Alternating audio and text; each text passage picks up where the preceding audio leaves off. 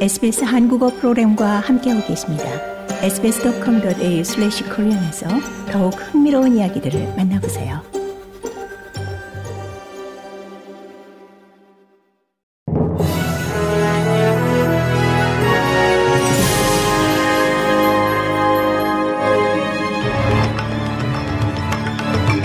(2023년 12월 14일) 목요일 아침 SBS 한국어 간추린 주요 뉴스입니다.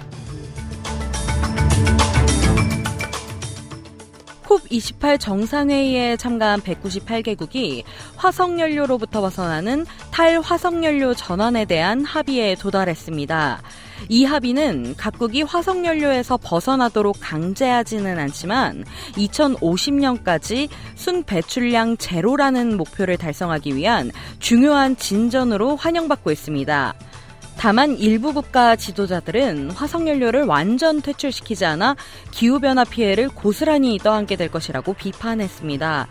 그럼에도 술탄 알자베르 콥28 의장은 이번 합의가 지구를 새로운 궤도에 올려놓을 역사적인 순간이라고 평가했습니다.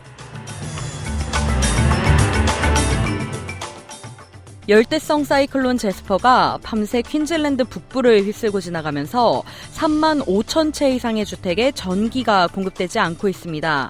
현재 제스퍼는 카테고리 1에서 하향 조정됐습니다. 그러나 기상청의 앵거스 하인즈는 아직 끝난 것이 아니라고 경고하며 ABC 방송에 악천후가 한동안 지속될 수 있다고 우려했습니다. 포트 더글러스, 케언즈, 케이프 트리뷸레이션 지역 일부에서는 최대 200mm의 비가 내리면서 폭풍의 직격탄을 맞은 것으로 전해졌습니다. 연방정부와 주미 테리토리가 치명적인 폐질환으로부터 근로자를 보호하기 위한 조치에 서명함에 따라 내년부터 전국적으로 인조대리석 사용이 금지됩니다. 이 금지 조치는 전날 진행된 회의에서 이뤄진 노동부 장관들의 합의에 따라 오는 7월 1일부터 시행될 예정입니다.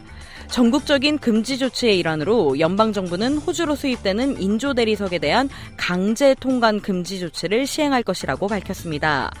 호주 전역의 여러 노조는 이러한 조치를 환영했으며 공중보건협회와 같은 다른 노조는 더 많은 조치가 필요하다고 주장했습니다. 건설 임업 해양 직원조합의 잭 스미스 위원장은 인조 대리석의 전면 금지는 생명을 구하는 결정이라며 적극 지지했습니다. 네덜란드를 국빈 방문한 고국의 윤석열 대통령은 마르크 뤼터 네덜란드 총리와 반도체 분야 협력을 약속했습니다.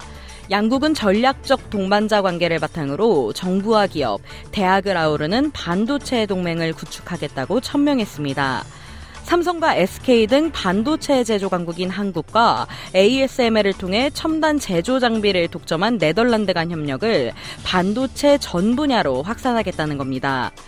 네덜란드가 반도체 동맹을 공동 성명에 명시한 건 처음이라는 게 대통령실 설명인데 대만 등 경쟁국들보다 협력 수준이 높다는 걸 강조한 것으로 보입니다. 대통령실은 이번 3박 5일 국빈 방문을 계기로 경제에서 국방까지 양국의 전략자적 동반자 관계가 한층 더 강화됐다고 평가했습니다. 이상 이 시각 간추린 주요 뉴스였습니다. 뉴스의 김하늘이었습니다.